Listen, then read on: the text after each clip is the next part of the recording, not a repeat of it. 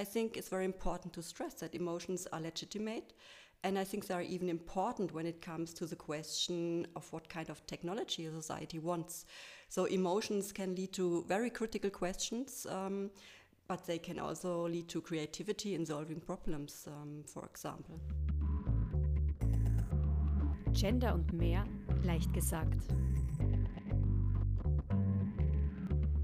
Willkommen zu Gender und mehr, der Podcast zum Thema Geschlechterforschung und mehr. Und wer gerne wissen möchte, worum es hier genau geht und was dieses mehr bedeutet, was Gender bedeutet, einfach zur Einführungsfolge scrollen und anhören. This episode is another one in English. I spoke with Christiane Berth, Martina Heßler, Helen Glew and Nina Jahrbacher.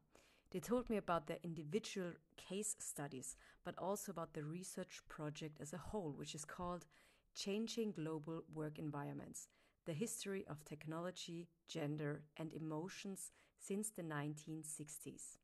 And now, have fun listening. My name is Christiane Berth. Uh, I am Chair of Contemporary History here at the University of Graz. I'm a historian uh, specialized in history of Uh, technology, of food, among others, food and consumption. Um, and recently I started a new research on the history of the modern office. Uh, I'm Helen Glew. I'm Senior Lecturer in History at the University of Westminster, and I'm visiting the University of Graz for two months, um, working with Christiane and others on, on, on the project. Um, I'm a specialist in uh, women's employment um, in the late nineteenth and twentieth centuries. My name is Martina Heßler. I am a professor of the history of technology at the Technical University of Darmstadt, and my fields of research are human-machine relationships since the early modern time, the history of emotions, and history of errors. My name is Nina Jahrbacher, and for my doctoral thesis I researched the effects of computerization uh, on the administration of the Austrian railway um, called ÖBB from the nineteen sixty-nine to nineteen ninety-one. I wondered, because this is a podcast about, you know, gender studies and gender research, um, how did you all find your way to gender issues? Why why was it interesting for you to think about gender issues in your um, field of expertise? Yeah, um, we had an interesting exchange yesterday on the matter, and um, making memory, I realized that I heard a I had a seminar at the university when I studied history on gender relations in the Weimar Republic in Germany, and then it was was rather an issue of practical research experiences, as I observed that there were certain gender topics which attracted more women to conferences, for example. And afterwards I did research on coffee trade, which is quite a male business. So I was suddenly in a position as a young PhD student um, interviewing other coffee traders. And that was a very particular gender dynamic. So that's how I entered the whole topic, and the interest started growing. So I think I was always interested in kind of feminism. I was always the child at Catholic school who was interested in the way the Bible portrayed women, and I was always annoyed we weren't allowed to play certain, spo- certain sports the same as boys. Um, but I think really the thing that made me a gender historian, and I was at Lancaster University um, in the U K, and I did an undergraduate module with Professor Corinna Peniston-Bird, which was called something like Gender and War, twentieth Century Experiences, and it was about men's experiences of war somewhat, but it was really about the central question of gender and kind of um, women's contributions, the way women have been seen in war, the way that they've kind of, um, the way they contributed, the way that they, society saw them in war, and it really just sort of made me think that gender is a central question to everything. And after that, I couldn't stop kind of thinking about gender and thinking about, yeah, how gender is understood. And so it's kind of became the centre of my historical work from there, really. So um, first I would like to mention that when I was a student, uh, gender issues were not an issue at all. So um, it was not part of the curriculum back then, the nineteen nineties, and I think that's really re- remarkable. Um, and however, when I started writing my PhD, uh, it was about the history of household technology. Gender concepts and their effects, of course, became an important topic of my research. And since then, I have been studying gender and technology, which is obviously very important because gender concepts determine um, who develops technology, who use it is, uses technology, and how it is used um, by whom. My interest derives from my research um, because the question came up um, whether or not men and women were um, differently affected by the computerization of the workplace. Okay, but why did you ask that question in the first place? Can you remember? um, the common sense is that men work with computers, and I wanted to ask, okay, was it really that way in the nineteen sixties, seventies and eighties till nineties, and what happened, and which part of the workplace um, were wom women working at, and um, how did computerization affect their work?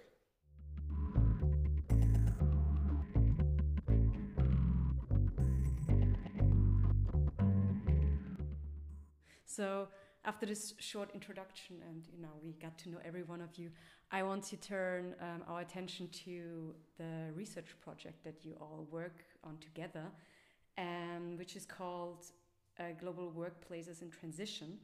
And when we were setting up the microphones before, you said, oh, this is what our research is actually a little bit about. So I'm very interested in. Um, can you tell me what is your research about? What questions are you pursuing? Yeah, I mean, um, the situation was when we started that interview that one microphone was just not working, and I realized how we all became somehow nervous, you know, and you wonder what is happening uh, right now. It is a technological error. Have we, have we uh, or in the, you in the preparation of the interview made a mistake, things like that. And um, we uh, try to explore more systematically what happens in the relationship between technology, gender roles, and emotions at different uh, workplaces, also in different world regions. Um, and generally, we you find um, emotional debates about technology and how technology might look like in the future. And this has a long history, um, also for different workplaces. Um, so we have three main research questions. The first one um, is what emotional reactions can we identify in different workplaces, and how did they evolve over time? Were there significant cultural or gender differences in emotional reactions? The second one is um, how did emotional debates affect the use of technology at work? And the third one, how did digital technology affect gender relations at the workplace? Like Nina already started introducing uh, the topic. Um, and now we are four people in the room, but I wonder, are there any other people involved in this project? Yeah, we are working like sort of in different um, periods. So we already had one fellow also from the Technological University of Darmstadt last year, Heidi Schweickert. She also works on emotional reactions uh, to uh, different software packages at work. And next year, uh, Monika Arnez uh, from Palacky University in the Czech Republic will uh, join us as well. She's a social anthropologist, and she currently works on uh, drones at different workplaces in Indonesia. How does it work then, actually? Because you have this big topic of workplaces and um, technique. And when you said emotions, I was like, yeah, I had some emotions when the mere microphone was not working. But let's not talk about that. Um, but um, what different areas are you looking at? What are your specialties? And maybe also, how do they come together? Um, I appreciate a lot that we have uh, very different projects, and we deal with different regions of the world, um, and simultaneously I think we have some overlappings, particularly the question of digitalization and of course emotions and gender. So I'm really curious what is what will come out of that. So my research topic is the so-called software crisis. So what is a software crisis? Um, Since the nineteen sixties, computer scientists have been talking about this software crisis, which means, among other things, that software is full of bugs. Um, so computer scientists had to develop new strategies for dealing with errors. And one of the interesting questions, um, as I think, is to what extent these strategies were shaped by certain notions of masculinity, uh, and what emotions went along with this uh, question of how to deal with errors. Um, as I said before, the ÖBB and as a fact, it is a state-owned company, and therefore my interest is in um, which way the transformation took place from an analog workplace to a digital one. And if there were differences to other companies such as um, Deutsche Bahn or Schweizer Bundesbahnen, for example, like if there's, is there's an, if there's an Austrian way or if it's just a, yeah, a railway way. Um, so I'm also interested in computerization, but in particular the kind of the moment where office computers start becoming, or rather when um, most employees have a, their own desktop com computer at the office. So my interest starts from typists, and of course um, typing was a very gendered occupation, not entirely gendered as we've talked about a little bit already, Christiane, but um, typing was, you know, almost exclusively female, and um, there's a real sense in which typists are kind of considered um, women who do work that's not seen as particularly skilled. They're not particularly well paid. They're always at the bottom of the institutional hierarchy. And I'm really interested in what happens to women typists um, when sort of computerization comes in um, in the office. So um, th with the existence of the typing pool, which is essentially this kind of space where women typists sat and they um, undertook work from all around the organisation. What actually happens to the women in the typing pool when you don't need a typing pool anymore? When the um, when everybody has starts having their own desktop computer. Um, so I'm interested in kind of, first of all, what happened to um, those women in terms of did their human resource departments actually think about what might happen to these women, what training do they need, what's, what does their career progression look like after this? And I'm also interested in the idea of the typing pool as a sort of cultural motif for um, kind of, um, as we say in English, dead-end jobs, a job that isn't going anywhere. Um, and that become uh, the, the typing pool was such a kind of strong motif, sort of way to signal that about a lot of women's employment, not just typing, but women's employment more generally.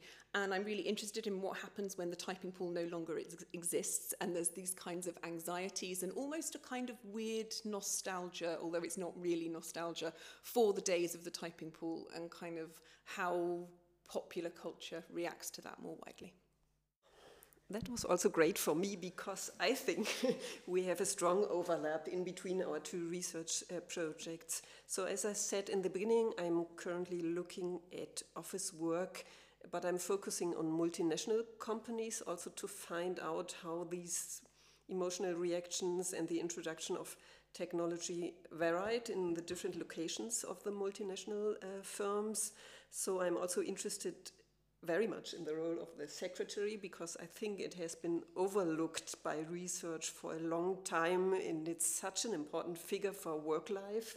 And I'm interested in the same question as Helen: what happened when the personal computer entered uh, the office, and how or what were the emotional struggles, you know, about new software, which is an overlap to Heidi Schweickert, um, um, and how also uh, did a firm decide which technology should be the global standard for all of the employees? And this also generated conflicts, for example, between headquarters in Germany and um, other parts of the firm located in Asia or in Latin America. So that's what I'm looking at.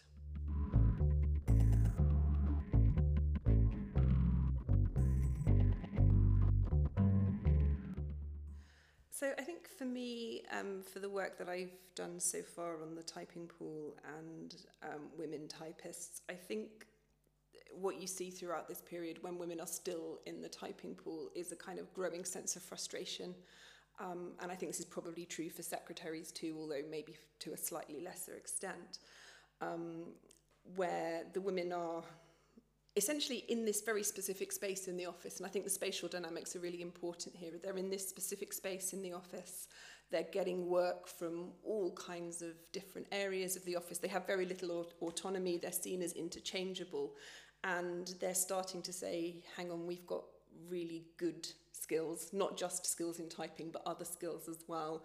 We want to progress. And what you start to see in the nineteen sixties and nineteen seventies into the nineteen eighties, I'm looking at women's magazines a lot at the moment, and what you start to see in this period is women um, starting to say, we could be doing something other than typing, we could be doing more than typing. We've got such a knowledge of the business, such a knowledge of the kind of structures, how everything works. We, um, we have all these skills and we're seen as quote unquote just typists. Um, and so there's a lot of kind of frustration and anger there.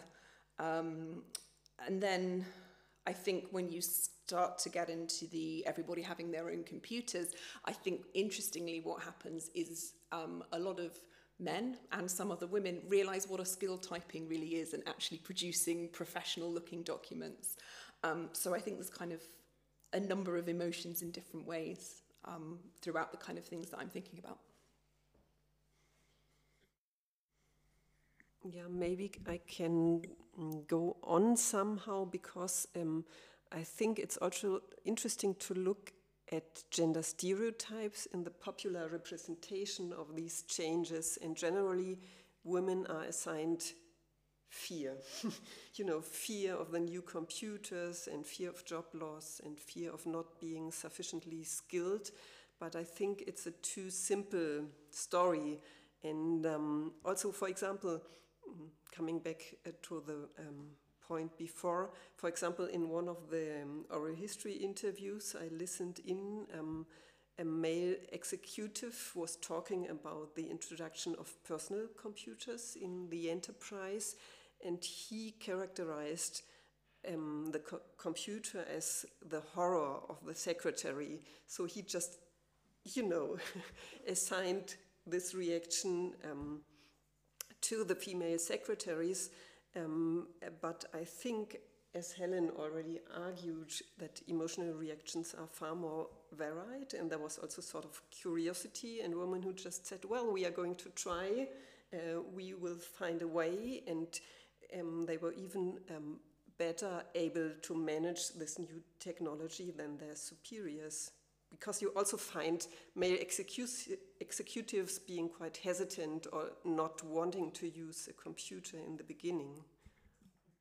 Okay, so I talk about the software question, and um, first I have to say that it's striking that research has been much more concerned with emotions of software users um, than with emotions of software developers, and so that's what I want to um, do now.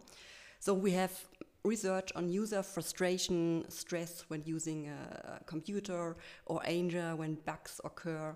And um, there's even a term um, which is called uh, computer rage, so uh, which describes that users get very, very angry about errors uh, or malfunctioning of technology. However, we know relatively little about computer scientists and their emotions when software has bugs or when it fails. So from what I can see so far, uh, there is a whole range of different emotions that change over time. At the beginning of this so-called software crisis, there was a great deal of confidence um, that the problem will be solved soon. There was even um, enthusiasm, though, we will solve this problem now. Uh, but of course, there was also frustrations and disappointment when they noticed that they won't solve the problem.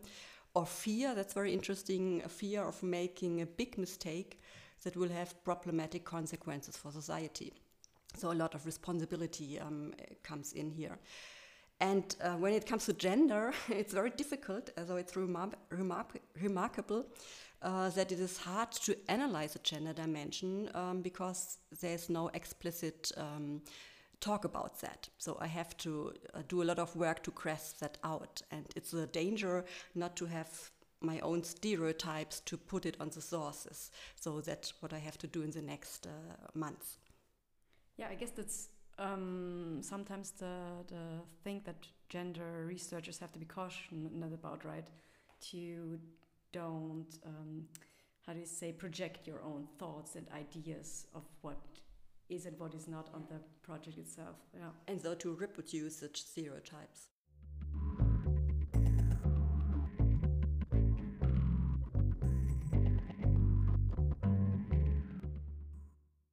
also, which is, I find fascinating that you have the, this ambition project where you all already look at emotions, technology, gender, and then also you have this aspect of uh, the global, so different areas of the world, different spaces, different places. And I wonder, um, do you compare those different places, or what, or is there anything you could tell um, in your research that there are differences or similarities, or is that not so much the focus to compare different areas of the world, actually? It is in a way, but we are still in the initial period in a way, because our colleague who works on Southeast Asia, she will come next year, um, and currently, um, uh, we are trying to exchange on different reactions, either in different workplaces or if there are some local varieties. I mean, also you probably could find in different Austrian regions within the Austrian train system, you know, different kind of emotional reactions and uh, discussions.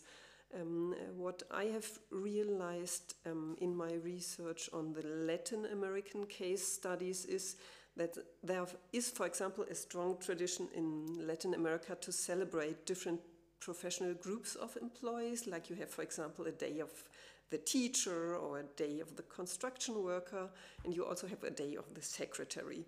So um, in these um, subsidiaries of the multinational, um, there's every year like a celebration of the secretaries, and people in the firm come together, there are speeches by the mainly male executives, but also the change is visible that now you have more female executives and generally more women in the firm.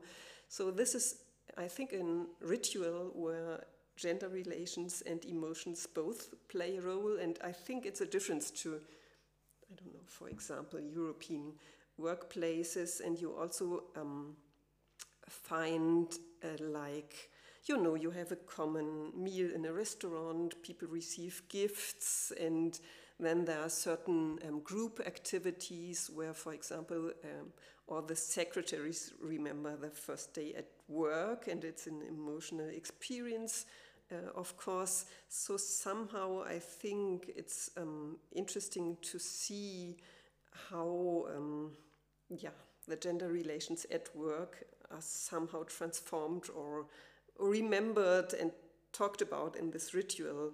This has been an interesting insight. Yeah, and I was able to find out that there were some Austrian companies um, which paid a hairdresser twice a week for some secretaries. So um, this is something very special, because I haven't heard anything like that or read anything like that um, from other countries yet. So yeah. I think language is also very important in how you express emotions. So we could also look, especially next year, at what kind of words you find in different languages, for example, in Spanish or um, English um, or other languages, and how this German, this varies or makes different senses. Mm-hmm.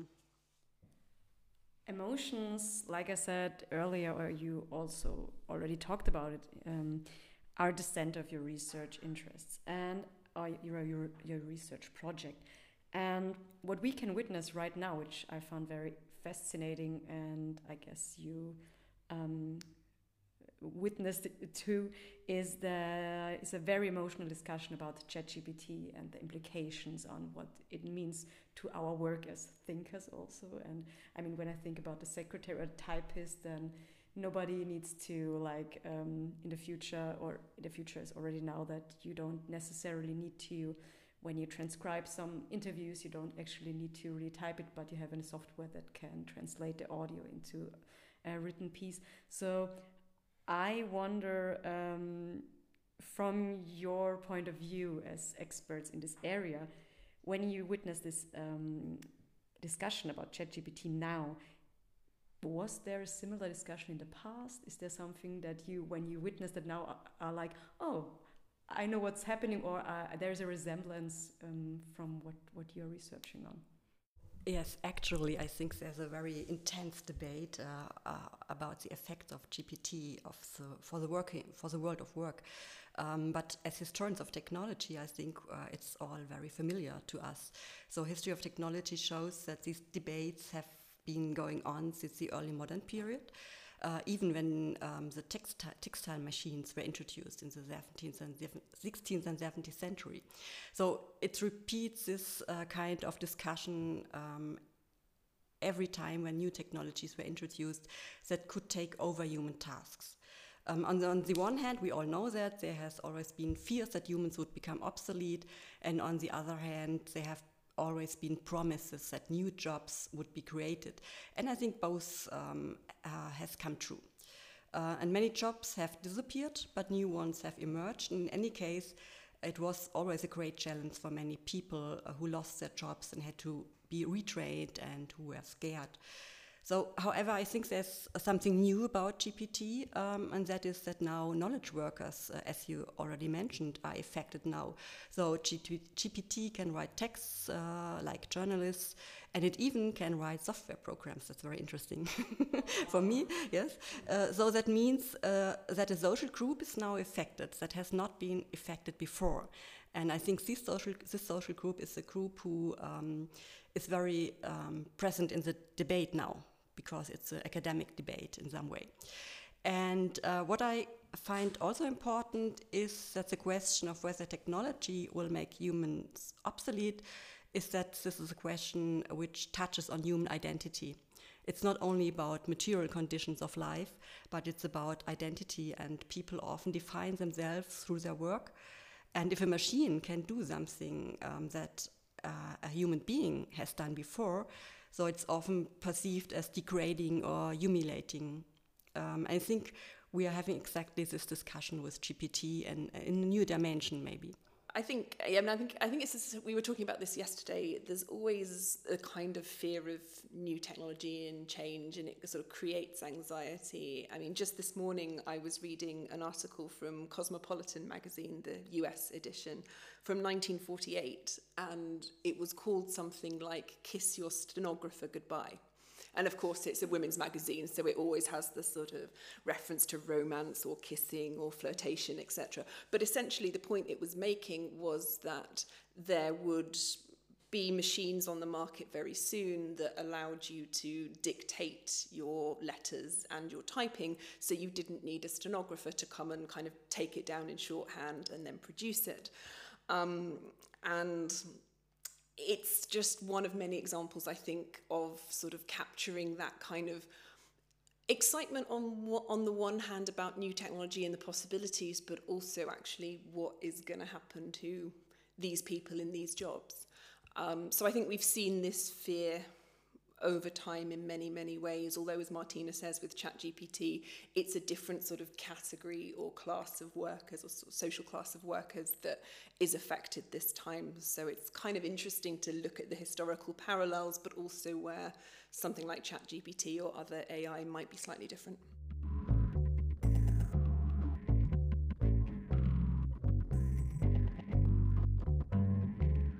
Yeah, I suppose I would add as well, um, we're very used to computers and the internet and technology. Things obviously moved very fast in the last two or three decades. Um, but I think as historians, we're, we're very used to kind of finding parallels in the past or finding ways that um, people have reacted to technology in the past. And I think actually um, it's important for people to realise that all of these technologies and all of the, all of the ways that offices work now and kind of businesses are structured, they all kind of have a history, and being more informed about that history, as you say, might actually help with kind of decisions in the future or kind of thinking of what work might look like in the future, what the office might look like, how technology could actually be potentially more useful than it is, for example. Yeah, and it's particularly interesting that sometimes these debates about the future also lead back to the past and the evaluation of different expo- historical experiences. So you yeah. see like a very close connection between what is the present, what could be the future, future, and compare different past visions for the future related to different technologies is also a fascinating topic, I think. Yeah, and the sort of what what might have been introduced and wasn't, and the kind of roads not taken, they're kind of as useful as the roads that were taken and have led to where we are now, if that makes sense. Yeah, and sometimes there were just failures, I mean, yes. mistakes, errors, and this also leads to emotional reactions yeah, that I somehow have to be addressed in, in society. And for example, in the nineteen eighties, you see a very quick change of different generations of personal computer, of software programs, and sometimes people are just, I feel like, tired, you know, of the permanent change um, mm-hmm. of what happens in their technology environment at work, and that they had to invest such a large amount of time. Yeah. As you know, this this podcast is um, we, I try we try that this podcast is as um, easy accessible as possible, and also introduces into thinking about gender and gender research and what very different angles and ideas are um, debated there. And I wonder often, because that's something that um, people always ask when they're not familiar with this kind of research and general um, research, what do you think, what relevance does your research have on us as members of a society? And why do, do you think this research is important? First of all, I think it's just about an important human experience, both in work and private life, of how we engage with technology and how we react to it. And we experience, like, you know, nearly every day that it can be very emotional, especially if things are not working. Um, for example, um, well, I lived in Costa Rica for a while, and frequently my experience going to the bank was that employees told me the system does not work. So there was just nothing to bo- to do about it, and I had to go quite many times also because of bureaucratic problems. But you also realize how you get ever more annoyed, and of course you also realize that it's a very uncomfortable situation for the employees on the other side of the desk, you know, because they just they can't do anything to help you, and you get angry. And I think it's important to realize how we react to these kind of situations. Who is guilty about that is also an important question, and I think our research just to invites to reflect on this very um, important experience in daily life. Maybe I can make a follow-up comment. So I think um, it's very important to understand the role of emotions in technological developments, because emotions determine, the, as you told us, uh, or you, you talked about the different cultures of emotions, but emotions determine the acceptance or rejection of technology. Um, and usually technological innovations are accompanied by great enthusiasm or, in contrary, uh, by fear. And these emotions, as in particular fear, um, are often criticized or even demonized. But emotions, I think it's very important to stress that emotions are legitimate. And I think they are even important when it comes to the question of what kind of technology a society wants. So emotions can lead to very critical questions, um, but they can also lead to creativity in solving problems, um, for example. Yeah, and somehow there's also the danger of like sort of manipulation, I would say, or politicians, for example, or entrepreneurs use emotions to sell or to uh, create sort of national pride in a certain technology. So it's also important to be aware of these processes. Um, if I add some, something, um, I think sometimes people are Um, called backwards or very old and inflexible people because they uh, criticize technology. So it's uh, to add um, to your comment, Christiane, uh, that uh, it's an instrumentalization of emotions um, to blame people if they're not open to new, new technologies. What might be of interest for society, I also thought that it might be interesting for those who have to take decisions on the introduction of new technologies, just to be aware of what kind of emotional reactions might appear and if there are specific emotions regarding yeah, female or male employees, and just to be aware of these issues beforehand and get some insight in how at different workplaces these kinds of relations have evolved in the past. Also, what I want to add on at this point, that everything we heard today is still in progress. Like, you are still really into the research and still finding out new stuff, looking at magazines and other material, and I guess also interview people. No, yes, yeah. You talk to people, you you um, look at um, historical data, and this project will go on until uh, June twenty twenty-four. And I wonder what is planned for the remaining time. I guess we already uh, mentioned earlier that a new researcher will come and join your team. But what else is planned? What what are the next steps? We have, will have a second period of exchange um, early next year, and then we decided to have a final workshop in June with all the researchers um, where we would like to present and exchange on our results and also uh, design a common uh, publication so that later on the results can be read.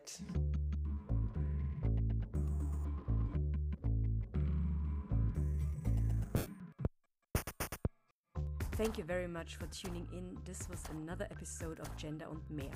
Like always, please check out the show notes for further information and definitely come back to listen to our next episode.